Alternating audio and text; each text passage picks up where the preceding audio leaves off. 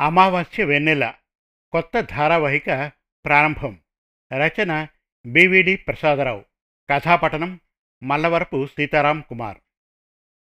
షిరిడి సాయిబాబా గుడి ముందుకు రాగానే కారు ఆపి దిగాడు యువకుడు శ్రీరమణ. చెప్పులు వదిలి పక్కకు జరిగి గుడివైపు తిరిగి కళ్ళు మూసుకున్నాడు. రెండు చేతులు జోడించాడు. మదిలో సాయిని శరణు కోరాడు. పిమ్మట టాక్సీ స్టాండ్ వైపు కదిలాడు శ్రీరమణ తన కారుతో. కారును సాఫీగా ముందుకు పోనిస్తున్నాడు. అతనిలో ఒకటే ఆలోచన. మళ్ళీ మళ్ళీ చక్కర్లు కొడుతోంది. ఈరోజు సరైన ట్రిప్పులు రావాలని అతను తెగ ఆశిస్తున్నాడు. అతను వెళ్తున్న రోడ్డు రద్దీగానే ఉంది. వాహనాలు సర్రు సరున పోతున్నాయి. నడిచేవారు నడుస్తున్నారు. శ్రీరమణ కారు ముందుకు చరచరా జరుగుతోంది. ఇంతలోనే పక్క సందుల్లోంచి జర్రున రోడ్డు మీదకి వచ్చిన స్కూటీ ఒకటి శ్రీరమణ కారుకు టక్కున ఎదురయ్యింది అతను జర్కయ్యాడు. అయినా తన కారుని నియంత్రించాడు. కానీ అప్పటికే ఆ స్కూటీ భళ్ళున ఆ కారుని ఢీకొట్టేసింది. ఆ స్కూటీ మీద యువతి చంద్రిక త్రుళ్ళి టపీన కింద పడింది. అప్పటికే చంద్రిక వెంట పరుగు పరుగున వచ్చి ఆ సందు చివర ఆగిపోయిన నడి వయస్కుడు కామేశం కింద పడ్డ చంద్రికకు ఆమడ దూరానికి గబగబా చేరాడు. చంద్రికలో చలనం లేదు.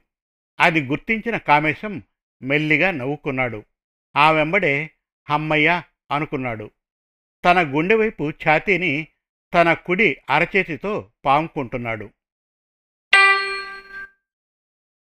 నీకు జాబ్ కావాలంటే ఆగాడు కామేశం. ఆబగా చంద్రికను చూస్తున్నాడు. చంద్రిక చూపు మార్చుకోలేదు. జాబ్ కావాలంటే అడగగలిగింది. నువ్వు నాకు కావాలి అంటూనే చంద్రిక కుడి అరచేతిని తన రెండు అరచేతుల్లోకి తీసుకోబోయాడు కామేశం. చంద్రిక చటుక్కున రియాక్ట్ అయింది. కుర్చీలోంచి లేచింది. దానిని విసురుగా వెనక్కి తన్నింది. అంతే అదునుగా కామేశం చెంప మీద తన కుడి అరచేతితో చెళ్ళున తెరిచింది. కామేశం కంగారయ్యాడు. రిటర్న్ టెస్ట్ పాస్ అయ్యాను. ఇంటర్వ్యూ అన్నావు. బాగుంది. అది కానివ్వక ఇదేం పైత్యం? ఇంటర్వ్యూ అంటే ఇదా? ఇలానా? ఆ? కసురుకుంటోంది చంద్రిక. కామేశం తంటా పడుతున్నాడు. నిన్ను నీలాంటి వాడిని రోడ్డున పడేయాలి. నీ సంగతి ఇలా కాదు. పోలీసుల్ని తెచ్చి అంటూనే జరజరా బయటికి నడిచేసింది చంద్రిక. అంతే వేగంగా తన స్కూటీని తీసింది. జోరుగా ముందుకు దానిని పోరిస్తోంది. కామేశం గడబిడయ్యాడు తొందరగా కదిలాడు. చంద్రికను ఆపే ప్రయత్నం కొనసాగిస్తూ హడావిడిగా ఆమె వెంట పడ్డాడు. చంద్రిక పడి ఉన్న చోట జనం పోగై ఉన్నారు. శ్రీరమణ హైరాణ పడుతున్నాడు. చంద్రిక స్పృహలో లేదు. నూరుకు ఫోన్ కొట్టండి ఎవరో అంటున్నారు. వన్ నాట్ ఎయిట్కు కాల్ చేయడమే మేలు మరొకరు చెబుతున్నారు. అక్కడ గందరగోళం గందికవుతోంది. కామేశ మాత్రం చాలా కూల్గా అక్కడ దాన్ని చూస్తూ పక్కగా నిలబడ్డాడు. శ్రీరమణ ఆత్రమవుతున్నాడు. ఆలస్యం వద్దు. నేనే నా కారులో ఈమెను గవర్నమెంట్ హాస్పిటల్కి తీసుకుపోయి చేరుస్తాను. అందుకు ఎవరైనా సహకరించండి అంటున్నాడు. అతను చంద్రిక చెంతనే ఉన్నాడు. రండి ఈమెను ఒకవైపు ఎత్తిపట్టండి. నా కారులోకి చేరుద్దాం. తల్లడిల్లుతున్నాడు. చంద్రికను ఎత్తే ప్రయత్నాన్ని చేస్తున్నాడు. ఎవరో కలగజేసుకున్నారు. చంద్రికను తన కారు బ్యాక్ సీట్లోకి చేర్చగలిగాడు శ్రీరమణ. తర్వాత తనే చంద్రిక స్కూటీని ఎత్తి రోడ్డు పక్కగా నిలిపాడు. దాని తాళం తన జేబులో వేసుకున్నాడు. అక్కడే కింద పడి ఉన్న చంద్రిక హ్యాండ్ బ్యాగ్ను తీసుకున్నాడు. శ్రీరమణ తన కారును స్టార్ట్ చేశాడు. ఎకాఎకిన అక్కడి నుండి కదిలాడు. అక్కడ చేరిన వారు చెల్లా చెదురయ్యారు. కామేశం నిశ్చింతై వెనుదిరిగాడు. రమణగాడు నీకు ఫోన్ చేశాడా? ఫోన్ కాల్తో అడిగాడు సుబ్బారావు. లేదురా ఫోన్ కాల్లో చెప్పాడు గిరి. నాకు ఇప్పుడే చేశాడు. యాక్సిడెంట్ అట. నన్ను గవర్నమెంట్ హాస్పిటల్కి రమ్మన్నాడు. చెప్పాడు సుబ్బారావు. అలాగా అనేశాడు గిరి. నువ్వు రారా? కోరాడు సుబ్బారావు. నేనా? యాక్సిడెంటా? అయ్యో నేను పనిలో ఉన్నాను. నువ్వెళ్ళు నేను తర్వాత వస్తాలే. చెప్పేశాడు గిరి.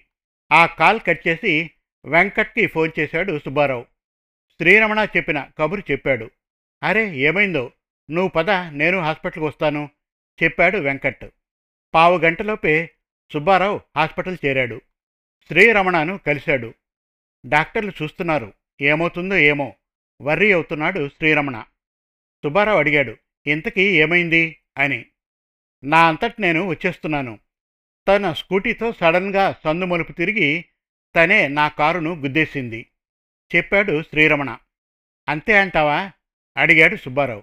అంతేరా ఒట్టు జరిగింది ఇదే. గాభరా పడుతున్నాడు శ్రీరమణ. ఏమైనా పోలీస్ కేసు వరకు పోతుంది. నసిగాడు సుబ్బారావు. బెదిరాడు శ్రీరమణ. కానీ ఆమెకు ఏమీ కాకపోతే చాలు. రెండు నిమిషాల పిమ్మట అన్నాడు. తలాడిస్తూనే వెంకట్గాడు వస్తానన్నాడు. రోడ్డు వైపు చూస్తూ చెప్పాడు సుబ్బారావు.